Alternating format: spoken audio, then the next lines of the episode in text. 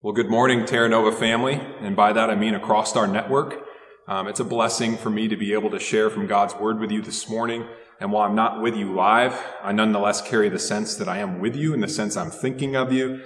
Um, I know that I've not been able to see you as frequently, especially in Terra North, North Adams as well as in Troy, uh, just for obvious reasons over the past several months. But I miss you guys, and I'm glad to be able to share in the Advent season with you, at least in this way. This morning, we're going to be continuing in our time of exploring who our God is through the different names that we encounter in the Old Testament. And especially in trying to consider how do those point us and usher us to the fulfillment in those na- of those names in His Son, Jesus, um, that we celebrate at Christmas. Today, we're going to be taking a look at God's name, Yahweh Yireh. And I'm just going to jump in at the front end and start talking about what that name means in particular and its etymology, and then we'll get into the story of Abraham and how God reveals himself to Abraham as Yahweh Yireh. Yahweh Yireh means the God who sees and who provides in light of what he sees. He sees your needs and he provides what you need. The word Yireh actually is a standalone word used elsewhere in the Old Testament to mean to see. In fact, it's most often translated to see. Sometimes it means provide. Rather than those words being um, uh, only one or the other that's applicable here. It's actually a combination of both. So when we move it into the English, the word provide or provision is actually a compound of two Latin words, pro, uh, meaning forward or beforehand, and vision, more obviously, meaning to see. So literally, the idea here is to see beforehand. And of course, provide then is just the verb form of provision. And so this is the action of God seeing beforehand what you need and providing for that. Of course, it's important also to understand that this is a compound name. So at the front end of Yahweh Yireh is Yahweh, one of God's many names that we see in the Old Testament, but this one's distinct from the other names um, in, in a special and an important way. For example, Elohim is another name of God, but that name more generally refers to God in relation to the nations at large. Whereas Yahweh refers to the nature of God to want to reveal himself specifically to his people, to enhance that relationship with his people. It's a name that's particularly applicable to God's covenant relationship in the Old Testament with Israel and today the church. Because he is Yahweh Yireh, emphasis upon Yireh, we can count on God to provide.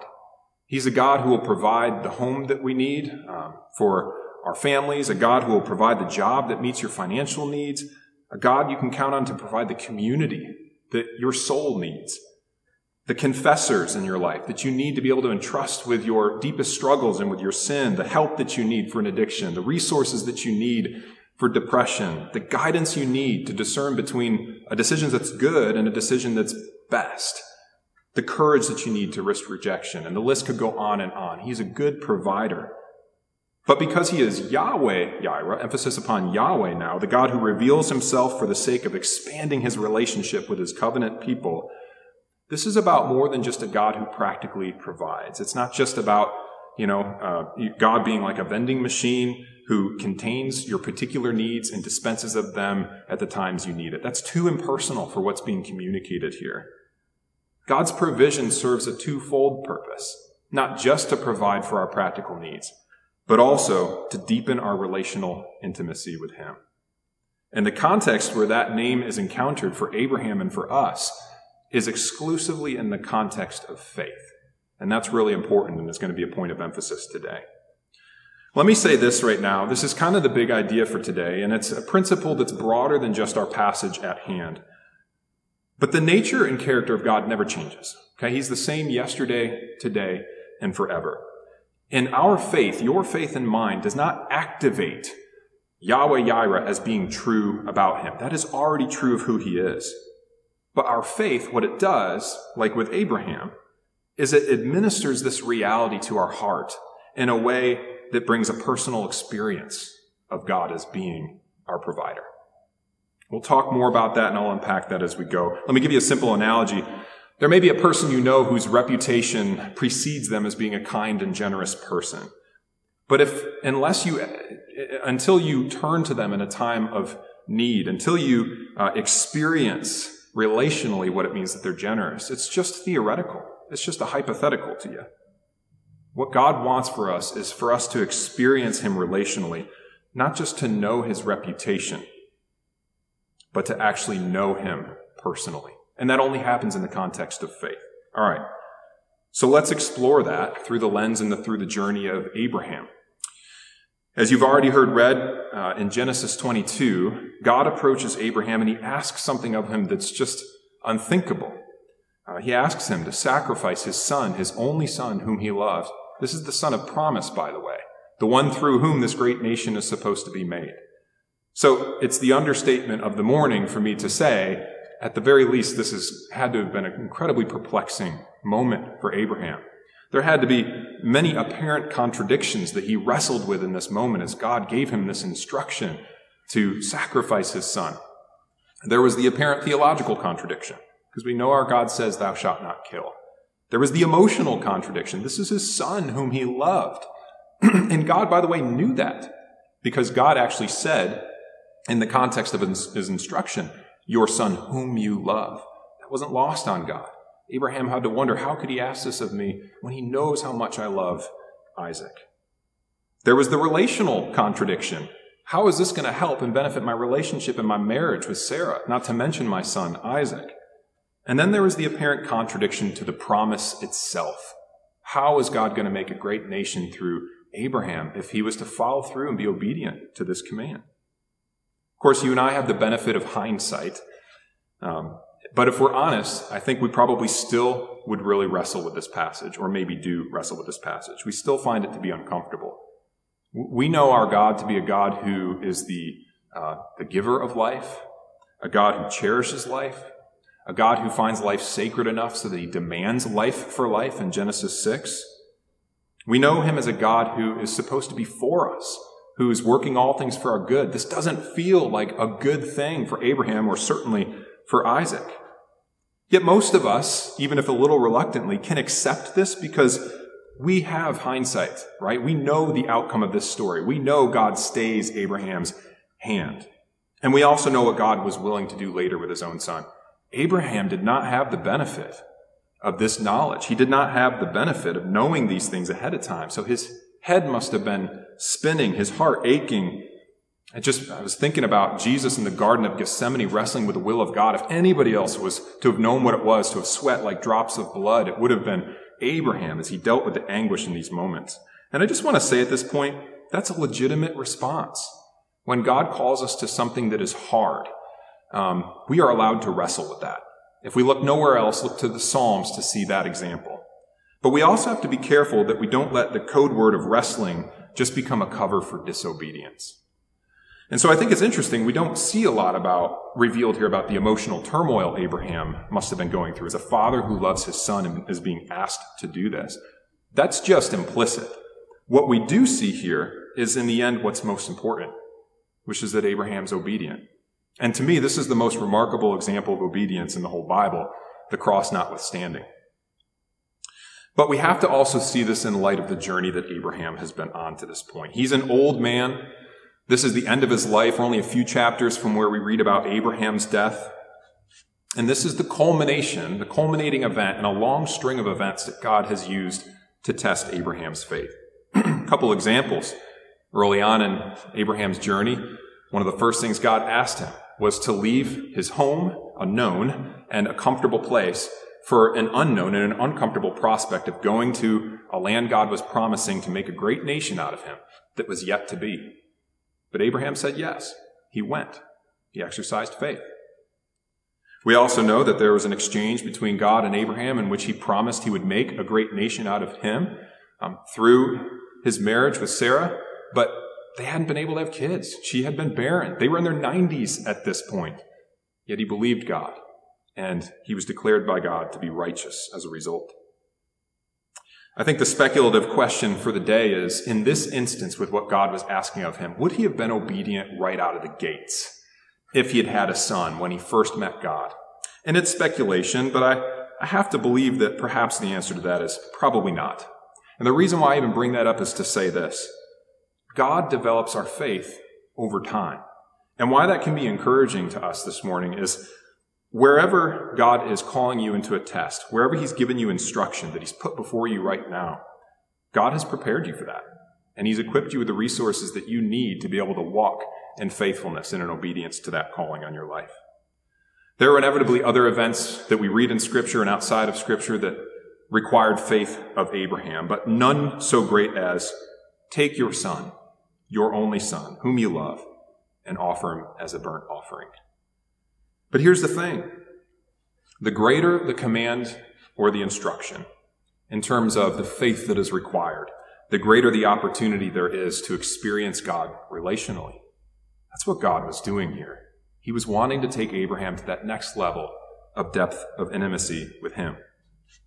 Listen, any believer, you and I alike, can intellectually assent to the idea of God as our provider. Um, I don't know of a Christian who would not say on some level, yes, God is provider. But we don't know God as Yahweh Yireh until we face something that's impossible and we walk forward in it by faith.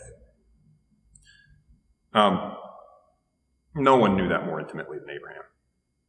Because he stepped into a situation in which he was made to be utterly dependent upon God to provide, to somehow preserve his beloved son, and to somehow fulfill the promise of a great nation through Abraham, despite Abraham's commitment to follow through in obedience to what God had called him to do, to sacrifice Isaac, which would seemingly eliminate those prospects.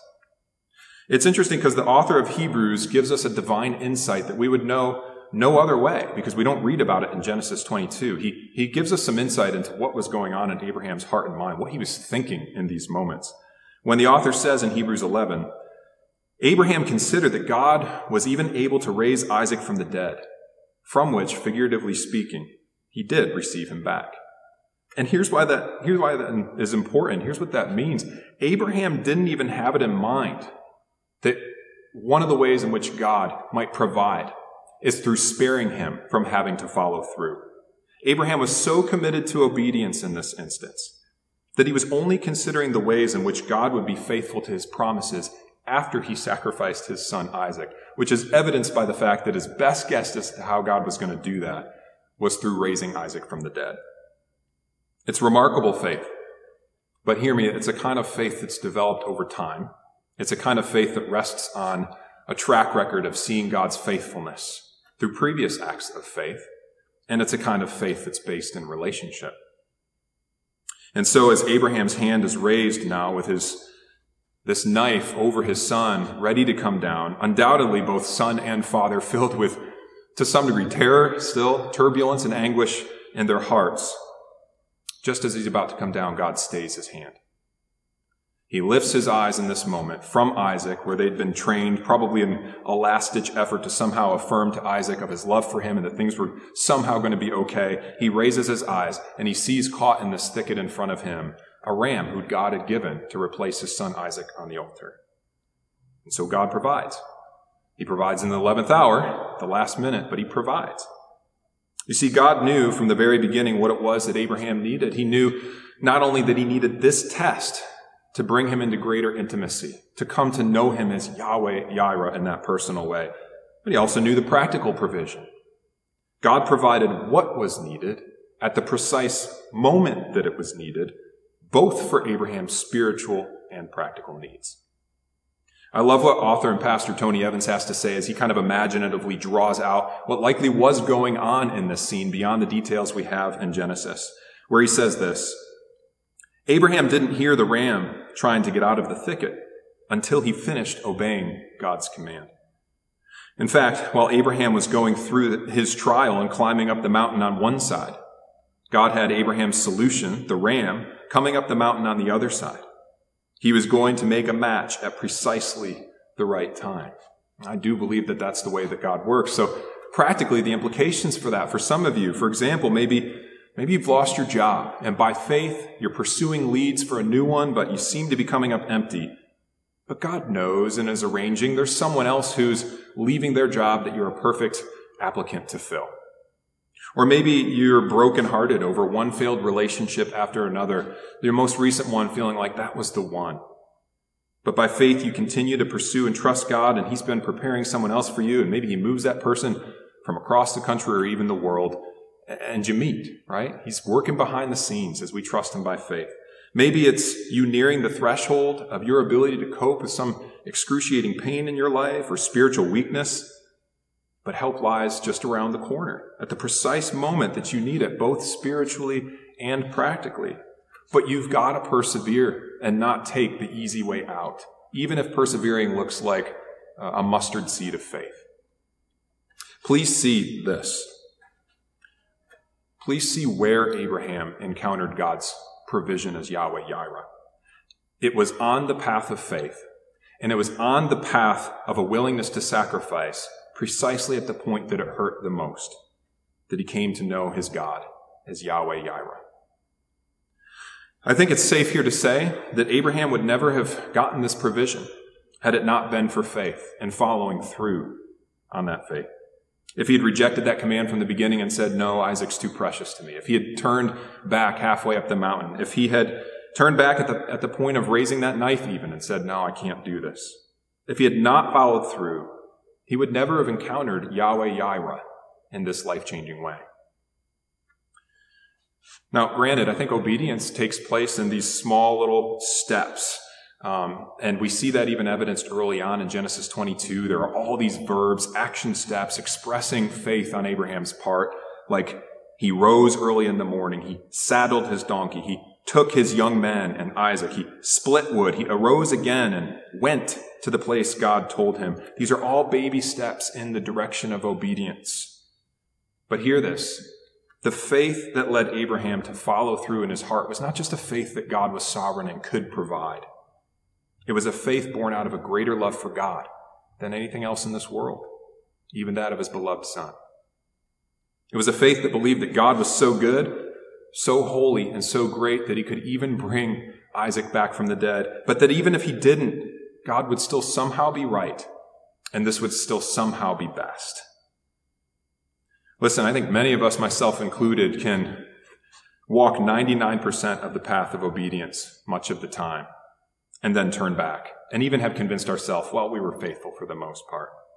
But it's the follow through where we, where we actually encounter God relationally. It's seeing obedience through to the end where we actually encounter Him for who He is in a personal, relational way.